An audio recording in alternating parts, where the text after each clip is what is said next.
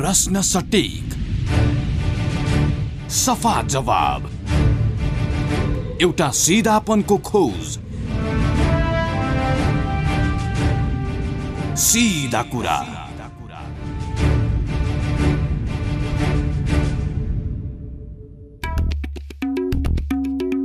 नमस्कार। Capital FM ninety two point four megahertz सुन्दै हुनुहुन्छ काठमाडौँ उपत्यकाबाट। पूर्वमा रेडियो सारङ्गी एक सय एक दशमलव तिन मेगाहर्ज र पश्चिम पोखराबाट radio Sarangi ninety three point एटबाट हामीलाई सँगै सुनिरहनु भएको छ। म कार्यक्रम प्रस्तोता सुशील राउत र प्राविधिक मित्र रमेशको साथमा आजको सिधा कुराको नयाँ अङ्कका साथ उपस्थित भएको छु। आदरणीय श्रोताजन आजको सिधा कुरामा हामी सिधा प्रश्न गर्नेछौँ र सफा जवाफको अपेक्षा गर्नेछौँ। आजको सिधा कुराका लागि हाम्रो आजको अतिथि हुनुहुन्छ सुमन घिमिरे। नेपाल सरकार श्रम रोजगार तथा सामाजिक सुरक्षा मन्त्रालयमा अहिले सहसचिवका रूपमा हुनुहुन्छ प्रवक्ताका रूपमा हुनुहुन्छ। उहाँसँगको यो कुराकानी प्रत्यक्ष कुराकानी यहाँहरूमाझ हामी प्रस्तुत गर्ने क्रममा रहेका छौँ र आज सबैभन्दा पहिले त यहाँहरूलाई मैले जानकारी गराउनु पर्ने नै हुन्छ। हामी कोही पनि यो कोरोना कहरबाट अछुतो छैनौँ। संसारभरि नै यो मानवीय समस्या बढ्दै गइरहेको अवस्था छ। अब मानवीय सभ्यता कता अगाडि बढ्ने हो त? यसले मानव सभ्यतालाई कतातिर पुर्याउँछ? यिनै विषयमा हामी केही चर्चा गर्नेछौँ भने वस्तुगत विषयमा श्रम रोजगार र सामाजिक सुरक्षाका विषयमा पनि हामी केही चर्चा गर्नेछौँ। राष्ट्र अनि जनमनले जान्न खोजेका केही प्रश्नहरू छन् हामी ती प्रश्नहरू पनि राख्नेछौँ। सर्वप्रथम त आजका हाम्रा अतिथि आदरणीय सुमन घिमिरेज्यूलाई हामी कार्यक्रम सिधा कुरामा स्वागत गर्दछौँ। स्वागत छ यहाँलाई। धन्यवाद नमस्कार। सुमनजी कोरोनाको कहरले त यहाँलाई पनि छोयो। के छ? अहिले तपाईँको चाहिँ सबैभन्दा पहिला कार्यक्रमको यो सुरुवातमै मैले तपाईँको दिनचर्या कसरी चलिरहेको छ? यो संसारभरिको यो कहरलाई कसरी चाहिँ नि मध्यनजर गरिरहनु भएको छ? कसरी अब्जर्भ गरिरहनु भएको हजुर। धन्यवाद। अब हामीले नागरिकको रूपमा यो कोरोनाको महामारीमा कसरी जीवनयापन गरिरहेछौँ भन्ने बडा महत्त्वपूर्ण प्रश्न छ। अब मैले चाहिँ यो अप्रत्याशित र अनपेक्षित महामारी बाट अब बच्न बचाउनको लागि आफूले व्यक्तिगत रूपमा जस्तै अब मास्क प्रयोग गर्ने साबुन पानीले हात धोइरहने बेला बेलामा हामी अब म महामारीको यो बन्दाबन्दी घोषणा भएको दिनदेखिबाटै अफिस कार्यालय निरन्तर रूपमा गइरहेको छौँ। हामी दुरी कायम राखेर मात्रै काम गर्छौँ। छ हातको दुरीमा राखेर मात्रै हामी सीमित मान्छेहरू अफिसमा काम गर्छौँ। अब विभिन्न हामीले उद्योग व्यवसाय श्रमिकहरू लगायत अब अस्ति बजेट बनाउने क्रममा अर्थ मन्त्रालय प्रधानमन्त्री कार्यालय अरू मन्त्रालयहरूसँग पनि समन्वयका कामहरू गऱ्यौँ।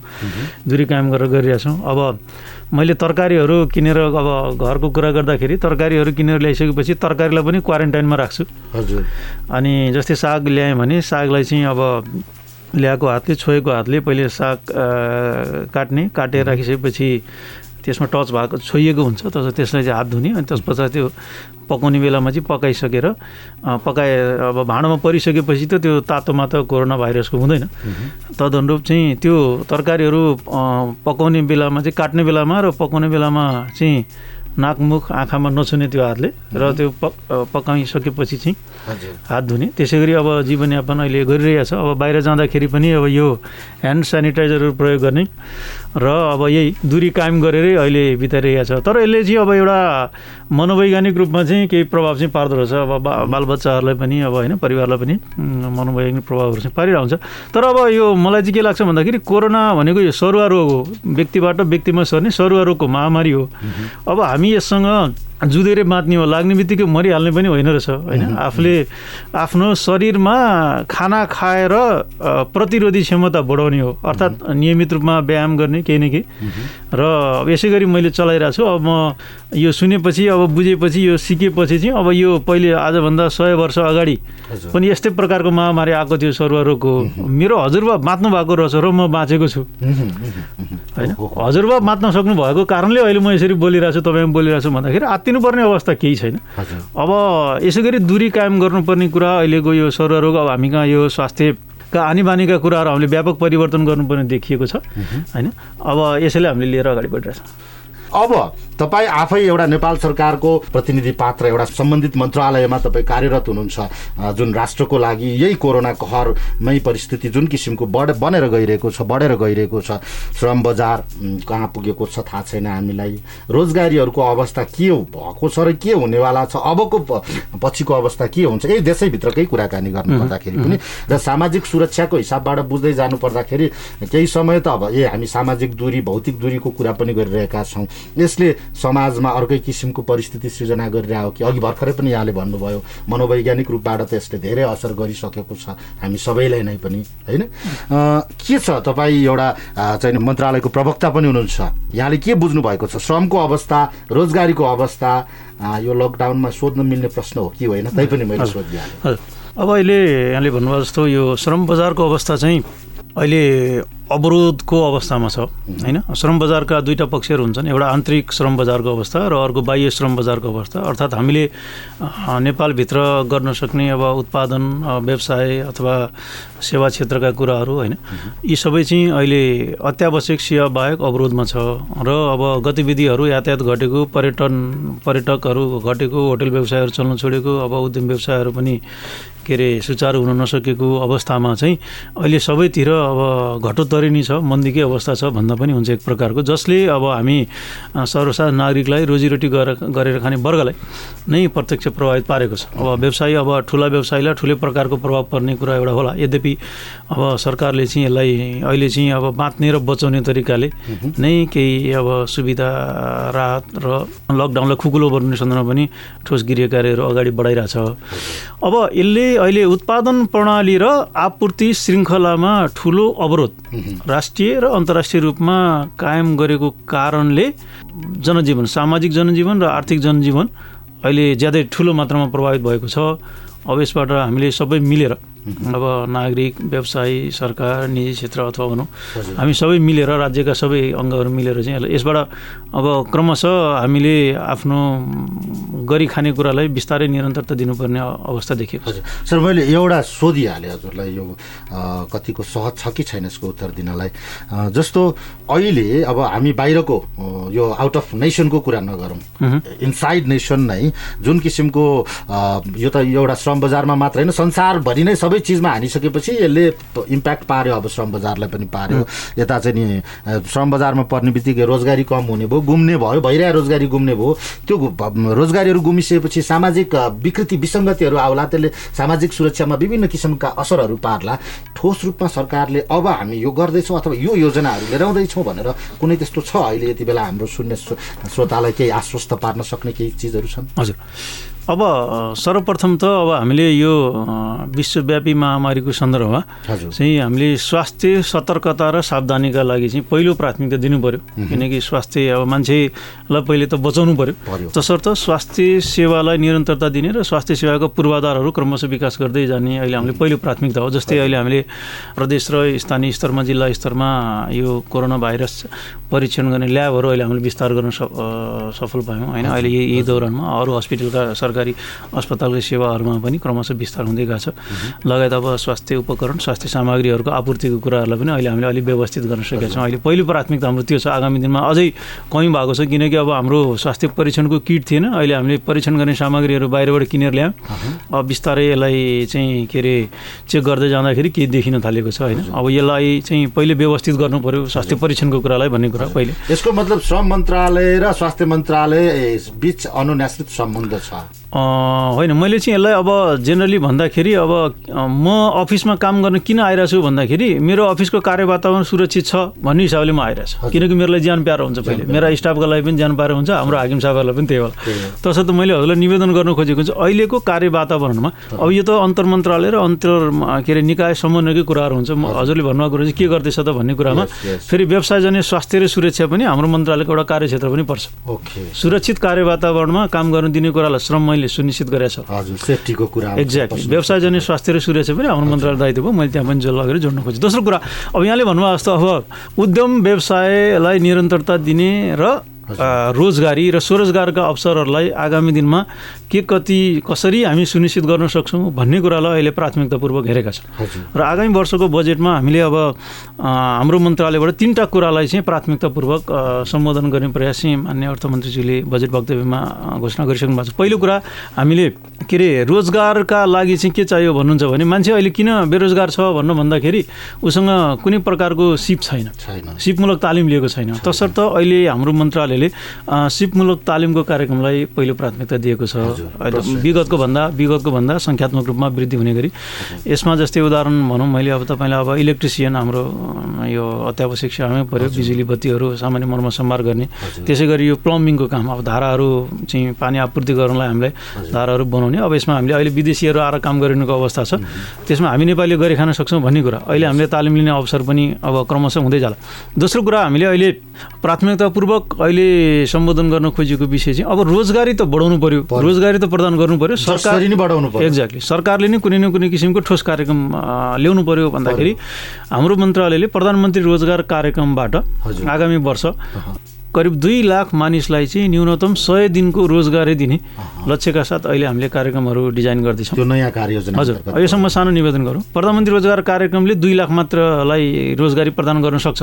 यसले अर्थात् भएका बेरोजगारमध्ये विपन्न बेरोजगारलाई अर्थात् गरिबीको रेखा मुनि रहेको बेरोजगारलाई पहिलो प्राथमिकता दिएर प्रधानमन्त्री रोजगार कार्यक्रमले रोजगारी उपलब्ध गराउँछ। यसमा चाहिँ के छ भन्दाखेरि अरू सबै कार्यक्रम चाहिँ रोजगारीका कार्यक्रम चाहिँ नभएर यो मात्रै कार्यक्रम हो कि प्रधानमन्त्री रोजगार कार्यक्रम मात्रै हो कि रोजगारी दिने भन्ने खालको म्यासेज पनि गएको छ त्यो होइन।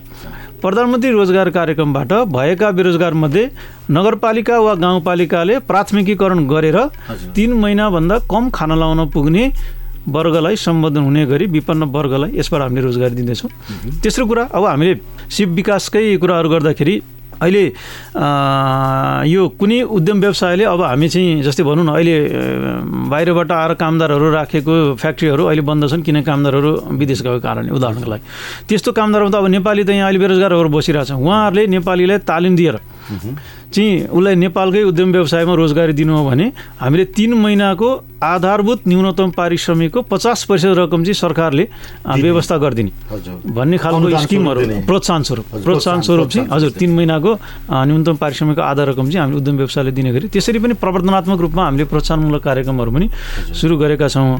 र अर्को हाम्रो कार्यक्षेत्र भनेको सामाजिक सुरक्षाको कार्यक्षेत्र छ। अब सामाजिक सुरक्षा कोषमा हामीले अहिले दर्ता गर्नलाई चाहिँ यो औपचारिक क्षेत्रका श्रमिक र रोजगारदाताहरूलाई अनिवार्य गर्ने भन्ने व्यवस्था हामीले पनि हाम्रो तलबबाट सामाजिक सुरक्षा कोषमा पठाउँछौँ नि। हजुर होइन? त्यही हो त्यही हो। एकतिस प्रतिशत रकम। रोजगारदातालाई केही प्रतिशत बेर्नुहुन्छ र हामीले श्रमिकहरूले केही बेहोर्छौँ।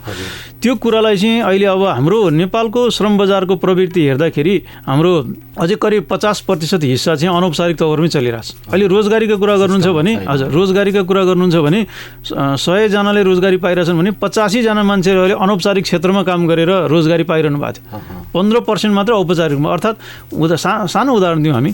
चिया पसल होइन? चिया पसल खोलेको छौँ त्यहाँ दुईजना रोजगारी पनि दिएको होला तर सरकारको कुनै निकाय पनि दर्ता नभइकन काम चाहिँ गरिरहेछ। रोजगारी आम्दानी पनि गरिरहेको होला उहाँलाई खाना लाउन पुग्ने तिनजनाको परिवार राम्रो छ। एक्ज्याक्टली मैले तसर्थ तर आपद विपद परेको बेलामा अहिले त्यो चिया पसलको मान्छेले पनि रोजगारी त गुमायो उदाहरणको लागि। तर उसलाई अहिले हामीले राज्यले सामाजिक संरक्षण प्रदान गर्नु पर्यो भन्ने आवाज आइरहेछ। तसर्थ हामी यो सबै जो गरी खाइरहनु भएको छ जसको केही न केही आम्दानी छ त्यो सबै वर्ग क्षेत्र पेसाका व्यवसायी र श्रमिकहरूलाई चाहिँ यो सामाजिक सुरक्षा कोषमा दर्ता गरियो भने आपद विपद परेको बेलामा राज्यले हेर्दो रहेछ भन्ने खालका कुरालाई हामी सन्देश गर्न चाहन्छौँ। हजुर। अहिले हामीले त्यसलाई प्राथमिकता दिएको छौँ। तसर्थ सरकारले अहिले के भनेको छ भन्नुहुन्छ भने जसले सामाजिक सुरक्षा कोषमा एकतिस पर्सेन्ट योगदान अहिले भइरहेछ त्यो रकम चाहिँ अहिले सरकारले बेहोर दिने भन्ने पनि एउटा निर्णय आएको छ। त्यसले पनि केही न केही त्यसमा दर्ता हुनुभएको कुरालाई योगदान गर्छ जस्तो लाग्छ। अब एउटा त भइरहेको देशमा भइरहेको रोजगारी पनि गुमिसकेको छ। धेरै व्यापार व्यवसाय उद्योग कल कारखानाहरू खुल्ने हुन् कि नखुल्ने हुन् त्यो पनि प्रोजेक्सन गर्न सक्ने स्थिति छैन। अनि कोरोनाको अहिलेको कहर फेरि झनै बढ्दै गइरहेको छ राष्ट्रमा। व्यापक रूपमा हुन त परीक्षण पनि व्यापक हुन थालेको भएर पनि त्यो अवस्थाहरू पनि आएको होला। यो थाहा पाउनु त झनै सूचना पाउनु त धेरै राम्रो कुरा हो। अब मेरो यति कुरा यहाँलाई अहिले धेरै व्यक्तिहरूले एउटा तपाईँसँग बुझ्न खोजेको चाहिँ विदेशमा काम गरिरहेका नेपालीहरू जो अहिले अप्ठ्यारो स्थितिमा हुनुहुन्छ नेपाल सरकारले ती नेपालीहरूलाई चाहिँ नि के योजना बनाइरहेको छ? क्रमिक रूपमा एकैचोटि भन्न खोजेको होइन है मैले। क्रमिक रूपमा तिनीहरूलाई सेटलमेन्ट गर्ने के कस्तो स्थिति छ? अथवा उहाँहरू जहाँ काम गरिरहनु भएको छ त्यो त्यही ठाउँमा उहाँहरूलाई छोड्ने स्थिति छ कि सरकारले? होइन देशमा लिएर आएर एउटा सर्टेन व्यवस्थापन सहित उनीहरूलाई केही चिजमा संलग्न गराउने योजनाहरू छ कि के छ सरकारको योजना हजुर। अब यो हाम्रो युवा उमेर समूहका नागरिकहरू हाम्रो खाडी मुलुक मलेसिया लगायत अरू विभिन्न मुलुकहरूमा वैदेशिक रोजगारीका लागि गइरहनु भएको छ। नेपालमा पर्याप्त अवसरहरू नभए। त्योमध्ये अहिले अब हामीले डाटा हेर्ने हो भने पचहत्तर प्रतिशत हाम्रो नागरिकहरू चाहिँ अदक्ष बनेर वैदेशिक रोजगारीमा जानुभएको अवस्था छ। पच्चिस पर्सेन्ट मात्रै दक्ष र अर्धदक्षको रूपमा केही सिप सिकेर जानुभएको छ। तर जो सिप सिकेर गएको अथवा नगएको दुवै हाम्रो समूहका अहिले नेपाली दाजुभाइ दिदीबहिनीहरू विदेशमा काम गरिरहनु भएको सन्दर्भमा अहिले जस्तै अहिलेको विद्यमान श्रम बजारमा हेर्दाखेरि जस्तै अहिले पेट्रोलियम पदार्थको उत्पादन घटेको छ अर्थात् किनकि खपत छैन। खपत नभएको कारणले तर अत्यावश्यक सेवाको काम त सुचारू छ जस्तै कृषिजन्य खाद्य होला होइन पानी आपूर्ति होला चाहे अब औषधि आपूर्ति होला। जस्तै अहिले हामीले विदेशमा हाम्रो प्रमुख गन्तव्य मुलुकहरूका सरकारसँग हामीले चाहिँ दूतावास मार्फतबाट के समन्वय गरिरहेछौँ भन्दाखेरि यदि त्यहाँ वैकल्पिक रोजगारी अहिले आफू काम गरिरहेको क्षेत्रभन्दा त्यो फलाम उद्योगमा चाहे पेट्रोलियम उद्योगमा काम गरिरहेको क्षेत्रभन्दा अहिले अत्यावश्यक सेवामा अथवा अब निरन्तरता हुन सक्ने उद्यम व्यवसायमा उहाँहरूलाई रोजगारीमा जोड्न सकिन्छ भने उतै बसेर रोजगारीमा हामीले जोडिरहनको लागि अहिले हामीले सरकारी स्तरबाट समन्वय गरिरहेछौँ सरकारी स्तरबाट भन्नाले यहाँहरूले यहाँबाट आफ्नो दूतावास मार्फतबाट स- हामीले गरिरहनु भएको छ परराष्ट्र मन्त्रालय मार्फतबाट गर्छौँ त्यो कामको। कार्यान्वयन रेस्पोन्स चाहिँ के आइरहेछ? त्यो। लोकल त्यो त्यो त्यो ठाउँका देशबाट स्थानीय सरकारहरूबाट। अब मलेसियाको सरकारसँग हामीले हामीलाई प्राप्त जानकारी अनुसार मलेसियामा सरकारले चाहिँ मलेसियाको सरकारले चाहिँ हाम्रो नेपाली हाम्रो नेपालीहरूले चाहिँ त्यहाँ कार्य सम्पादन राम्रै गरेको कारणले हामी सम्भव सम्भाव्य अब अरू अवसरहरूमा चाहिँ प्राथमिकता दिन्छौँ भनेर भनिरहनु भएको छ। अरू खाडी मुलुकहरूमा पनि हाम्रो चाहिँ राम्रै कार्य सम्पादन भएको कारणले त्यहाँ पनि हामीलाई अब आश्वासन चाहिँ आएको छ। अर्को कुरा अब विदेशमा बसिरहनु भएको नागरिकहरूलाई चाहिँ अहिले हामीले के अनुरोध गरिरहेछौँ भन्दाखेरि अब अहिले विश्वव्यापी रूपमै के अरे उत्पादन घटेको छ आपूर्ति घटेको छ किनबेच घटेको छ। बिक्री नभइकन उत्पादकले उत्पादन गर्दैन घाटामा जानलाको लागि। तसर्थ अहिले हामीले के अनुरोध गरेका छौँ भन्दाखेरि तपाईँलाई कम कार्य घन्टामा काम मिलिरहेको छ भने त्यसलाई पनि निरन्तरता दिनुहोस्। होइन? तपाईँलाई कम दिनको काम मिलेको छ भने त्यसलाई पनि निरन्तरता दिँदाखेरि हुन्छ। अथवा तपाईँ नयाँ काममा स्थानान्तरण हुने त्यहाँ परिवर्तन हुने सम्भावना छ भने त्यसमा पनि तपाईँले गर्नुहुन्छ। अहिले धैर्यता राखौँ आपद विपद परेको बेला छ। नेपालमा आउँदाखेरि झन् रोजगारीको अवसर कम हुनसक्छ। तसर्थ विदेशमै बसेर कुनै रोजगारी अथवा स्वरोजगारलाई निरन्तरता दिन सक्नुहुन्छ भने त्यसलाई निरन्तरता दिनुहोस् भनेर अहिले हामीले त्यो तरिकाले पनि अलि अलिकता यो मनोसामाजिक परामर्शका कुराहरू पनि हामीले लागि। एउटा कुरा। अर्को कुरा। अर्को कुरा यहाँले एकदमै समस्याग्रस्त व्यक्तिहरू पनि छन् नि विदेशमा।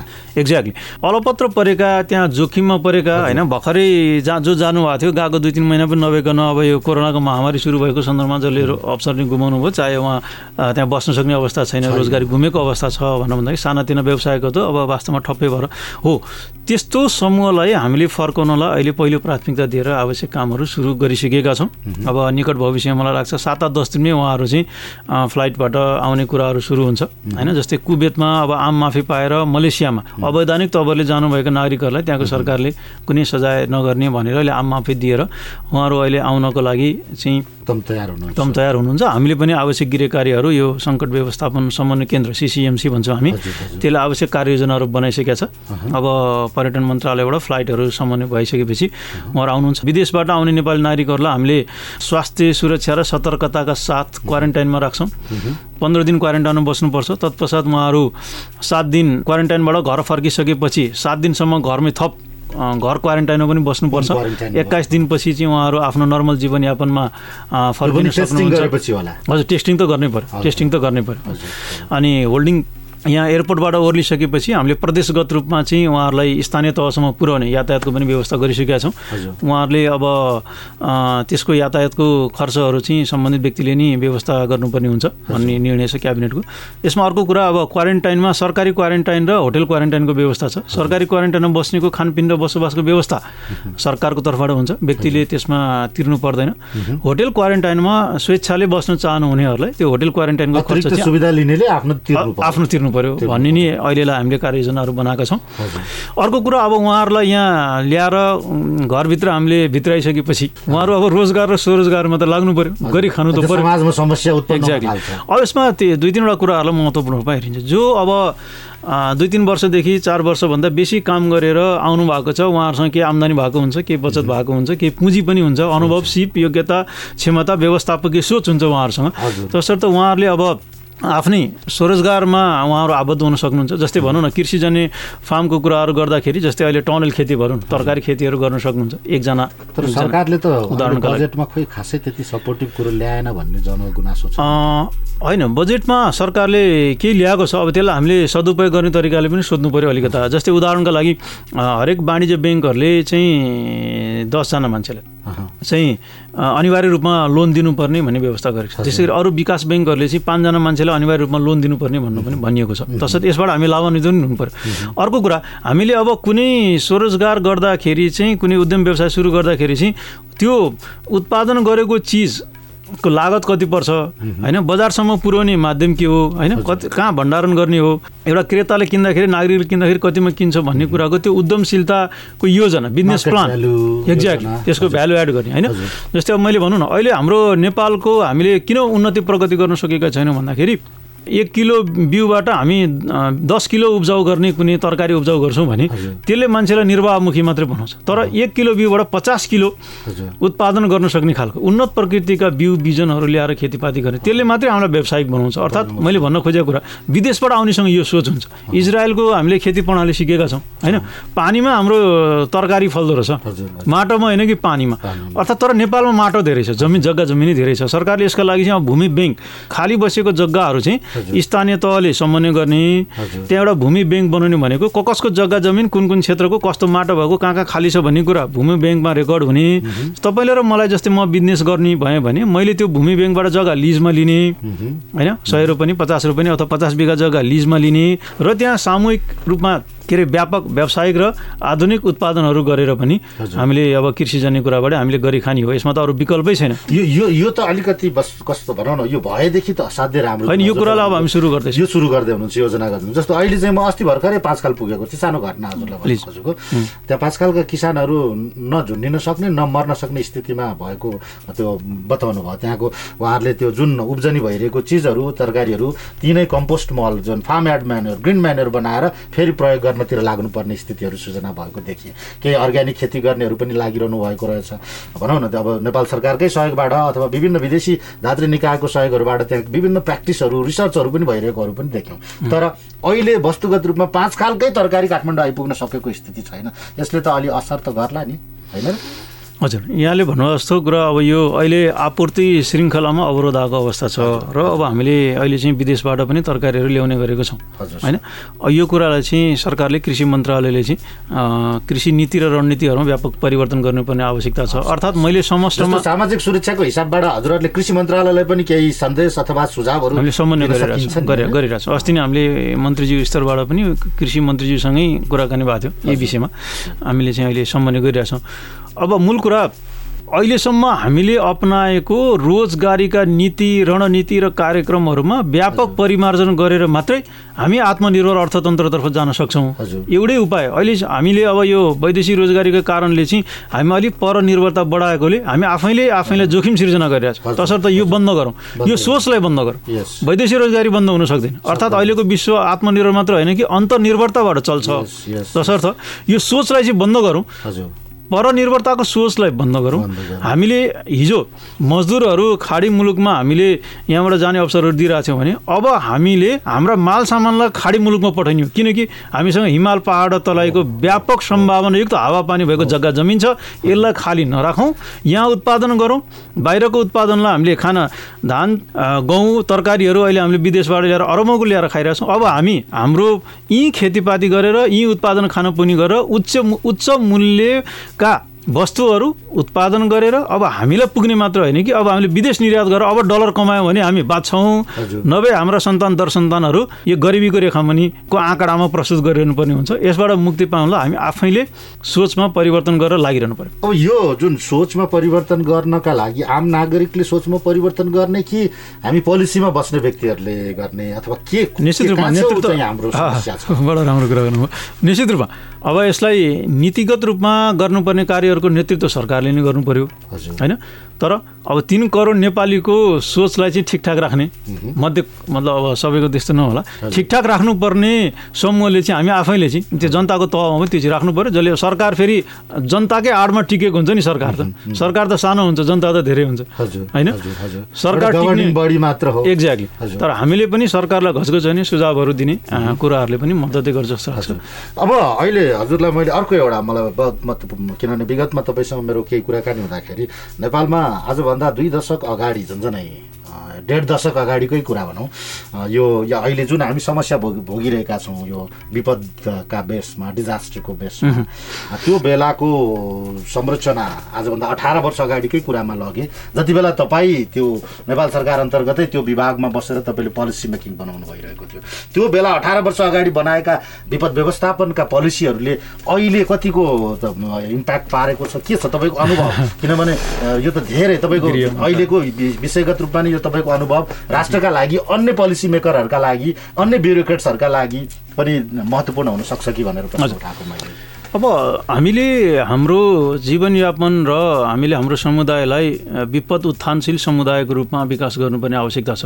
हामीले जस्तै भनौँ न हामीले गरेका कामहरूबाट हामी आफैले जोखिम नि निम्ताइरहेका छौँ कि छैनौँ भन्ने कुरा इम्पोर्टेन्ट हो। र जोखिम भन्ने कुरालाई टोटली पूर्णतया त्यसलाई तिरस्कार गर्न पनि सकिँदैन। जोखिम जस्तै आउन सक्छ। प्राकृतिक एक्ज्याक्टली। प्राकृतिक विपद होइन बाढीदेखि लिएर अब यस्तो स्वास्थ्यका महामारी भए होइन आगजनी अब लगायतका धेरै कुराहरू हाम्रो समाजमा घटनाहरू हुन सक्छन्। त्यसको लागि चाहिँ हामीले पूर्व तयारी गर्नुपर्ने आवश्यकता छ। त्यसको लागि जस्तो अब अठार वर्ष अगाडि तपाईँ आफैले एउटा तयारीको क्रम सुरु गर्नु। अहिलेसम्म विकास के पाउनुभयो? होइन यसमा अब केही संरचनाहरू अहिले विपद जोखिम न्यूनीकरणका अहिले अब प्राधिकरण गठनदेखि लिएर यसका नयाँ ऐन नियम कानुनहरू चाहिँ बनेका छन्। तर अब उदाहरणका लागि अब हामीले भनौँ न अब अब प्रत्येक पालिकाले चाहिँ यसको स्थानीय स्तरमा गर्नुपर्ने पूर्व तयारीका कामहरू चाहिँ गर्नुपर्छ भनिएको छ। अब आगजनी जस्तै भनौँ न अहिले हामीले बाटो त बनाएका छौँ तर दमकल छिर्दैन। होइन? दमकल नछिर्ने बाटो त हामीले बनायौँ तर त्यसले अहिले हामीले घर दमकल बाह्र फिटको बाह्र फिट। हजुर हजुर। अथवा भनौँ न सामान्यतया अब त्यो दस फिटको बाटोलाई सामान्यतया त्यो स्तरीय बाटो मानिँदैन। होइन सामान्यतया भन्दाखेरि होइन एउटा ट्रक छिर्ने दमकल पनि छिर्ने खालको हुनु पऱ्यो अथवा एउटा एम्बुलेन्स नर्मल्ली पनि एउटा एम्बुलेन्स छिर्न सक्ने। एक्ज्याक्टली। अब होइन घरमा बसिसकेपछि त अब घरमा आगलागीको सम्भावना जोखिम त हुन्छ होइन ठुल्ठुला बस्तीहरूमा। त्यस कारण मैले भन्नु खोजेँ जस्तै अब हामीले यो आगलागी नियन्त्रणको तयारीका लागि अब दमकलहरू दमकल भने दमकल त आफै चल्दैन। फायर फाइटिङका अब हामीले त्यहाँ उपकरणहरू चाहिएला त्यसको लागि पर्याप्त तालिमहरू चाहिएला दक्ष जनशक्तिहरू चाहिएला।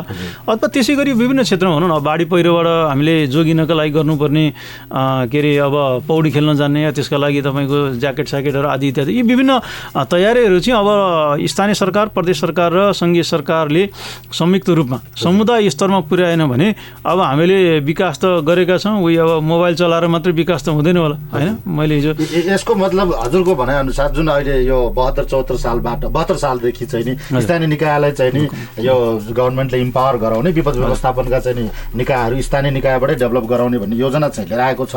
स्थानीय निकायहरू अवेर भइसकेका स्थिति छ चाहिँ छैन।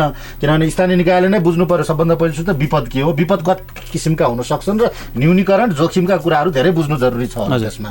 ठिकै छ। अब हामीसँग निर्धारित समय निकै कम छ। यति बेला आम मेरा श्रोता जो कोही बाबुआमा छन् होला कोही छोराछोरी छन् होला उनीहरूको एउटा मूलभूत प्रश्न नै एउटा माथि उठेको छ। मेरो बाउ मेरो आमा जो विदेशमा काम गरिरहेछन् मेरो ने बाउ मेरो हजुरबाउ नेपाल सरकारले कहिले घर लिएर आइदिन्छ होला भनेर कुरो उनीहरूलाई कसरी के भन्नु? मैले अघि अघि अघि निवेदन गरेँ। अब अहिले पनि यसमा। फोकस गर्न। हजुर। अब अहिले हजारौँ नेपालीहरू नेपाल आउने क्रममा तयारीमा हुनुहुन्छ। हामीलाई अब दूतावासलाई निवेदनहरू दिइरहनु भएको छ आफ्नो जानकारी दिइरहनु भएको छ मैले पहिलो निवेदन के गर्छु भन्दाखेरि जो स्वेच्छाले अहिले नेपाल फर्किन चाहनुहुन्छ होइन जसलाई अब आपद विपद परेको छ विदेशमा बस्दाखेरि र जसलाई बढ्ता आवश्यकता छ त्यसलाई हामीले पहिलो प्राथमिकता दिएर अब चाहिँ ल्याउने काम सुरु गरिहाल्छौँ। होइन तसर्थ यहाँहरूले सर्वप्रथम आफ्नो विवरण जानकारीहरू आफू कहाँ बस्नु भएको छ विदेशमा होइन? कुन फ्लाइटमा आउनु खोज्नुभयो अथवा उहाँ रोजगारदाताहरूले उहाँको सेवा सुविधाको रकमहरू लिने कुराहरूलाई पनि सुनिश्चित गर्नुहोला। होइन आफ्नो पूर्ण विवरण जानकारीहरू फोन नम्बरसहित सम्बन्धित दूतावासमा तुरुन्तै सम्पर्क गरेर उहाँहरूको नेपाल आउने कार्यतालिकाहरू त्यहीँबाट लिनुहुन भनेर हामी अनुरोध गर्छौँ। यसको मतलब नेपाल सरकारले प्रक्रिया सुरु गरिसकेको छ। ढिलो चाँडो वस्तुगत रूपमा त्यहाँ अप्ठ्यारा परेका जनमानसलाई नेपाली जन जनलाई चाहिँ नि स्वदेश फिर फिर्ता गरेरै छोड्छ नेपाल एकदम। एकदम। यसमा निर्धक्क हुँदा हुन्छ। एकदम निर्धक्क हुँदाखेरि भयो। अब मलाई लाग्छ सात आठ दस दिनमै ल्याउने गरेपछि मेरो जानकारीमा भयो भने चाहिँ सात आठ दस दिनमै। फ्लाइटको उडान सुरु हुन्छ। त्यसमध्ये अब कतिपयलाई चाहिँ केहीलाई चाहिँ हाम्रो सम्बन्धित देशको फ्लाइटबाटै पनि ल्याइदिने त्यो देशको सरकारले हामीलाई जानकारी गराउनु भएको छ। त्यस्तो पनि भयो भने अझ राम्रो भयो सहज भयो। तर उहाँहरूले आउँदाखेरि चाहिँ स्वास्थ्य सतर्कता चाहिँ अप्नाइदिनुपर्छ। र अब अहिले नेपाली हाम्रो दाजुभाइ दिदीबहिनीहरू जसको परिवारमा हुनुहुन्छ आत्तिनु परेन यत्रो समय धैर्य धारण गरिहाल्यौँ। अब थप केही दिन धैर्य धारण गरौँ। उहाँहरू मजाले आउनु पाउनुहुन्छ। सामान्य जनजीवनमा यहाँहरूले यापन गर्न सक्नुहुन्छ। हजुर।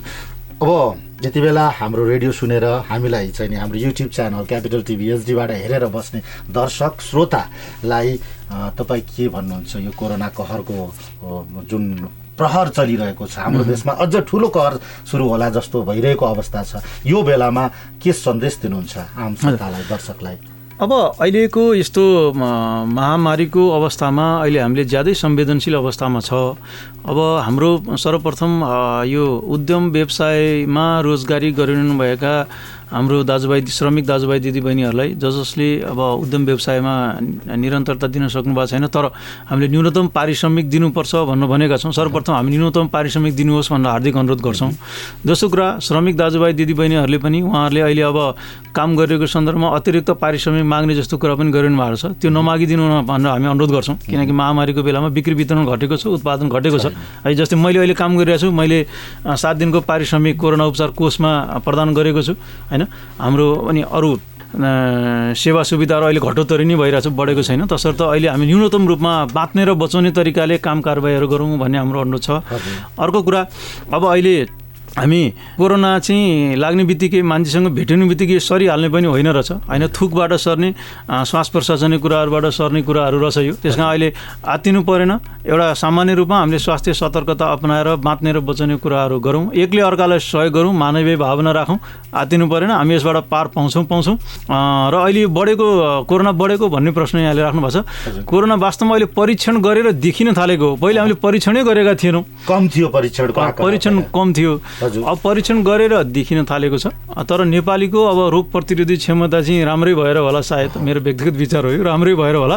हामीले यसबाट पार पाउन सक्छौँ। मृत्यु दर त्यस्तो धेरै पनि छैन। जुन मृत्यु भएको घटना त्यसमा सम्बन्धित कोरोना पोजिटिभ आएको हो तर कारणहरू अन्य नै छन्। हजुर। अब अहिले हामीले स्वास्थ्य कर्मी स्वास्थ्य कर्मीहरूलाई र अब सुरक्षा कर्मीहरूलाई आवश्यक सहयोग गर्नुपर्ने पर्ने आवश्यकता छ।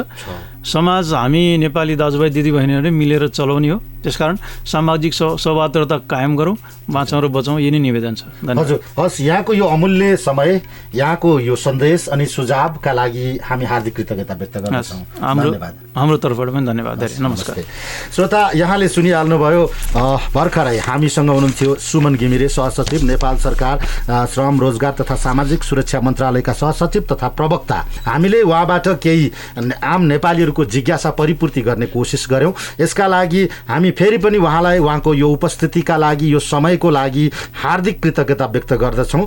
यहाँहरूलाई मैले जानकारी गराउनै पर्छ यो प्रस्तुति Capital FM ninety two point four मेगाजबाट Kathmandu उपत्यका अनि सेरोफेरोमा सुनिरहनु भएको छ। पूर्वमा रेडियो सारङ्गी एक सय एक दशमलव तिन मेगाजको ध्वनि तरङ्ग मार्फत सुनिरहनु भएको छ भने यता पश्चिम पोखराबाट radio Sarangi ninety three point eight मेगाजबाट सुनिरहनु भएको छ। र सँगसँगै संसारभरि W W W dot CFM dot com W W W dot radio Sarangi dot com र हाम्रो आफ्नै mobile app Capital FM ninety two point four सेन्टरबाट पनि सुन्न अनि हेर्न सक्नुहुनेछ। सँगसँगै यो कार्यक्रमलाई हामीले क्यापिटल टिभी एचडीबाट पनि प्रस्तुत गर्दैछौँ। यहाँहरूले हाम्रो युट्युब च्यानल पनि हेर्न सक्नुहुन्छ। अहिलेलाई प्राविधिक मित्र रमेशलाई धन्यवाद दिँदै म प्रस्तुता सुशील राउत। कार्यक्रम सिधा कुराबाट बिदा हुन्छु। नमस्ते शुभ दिन।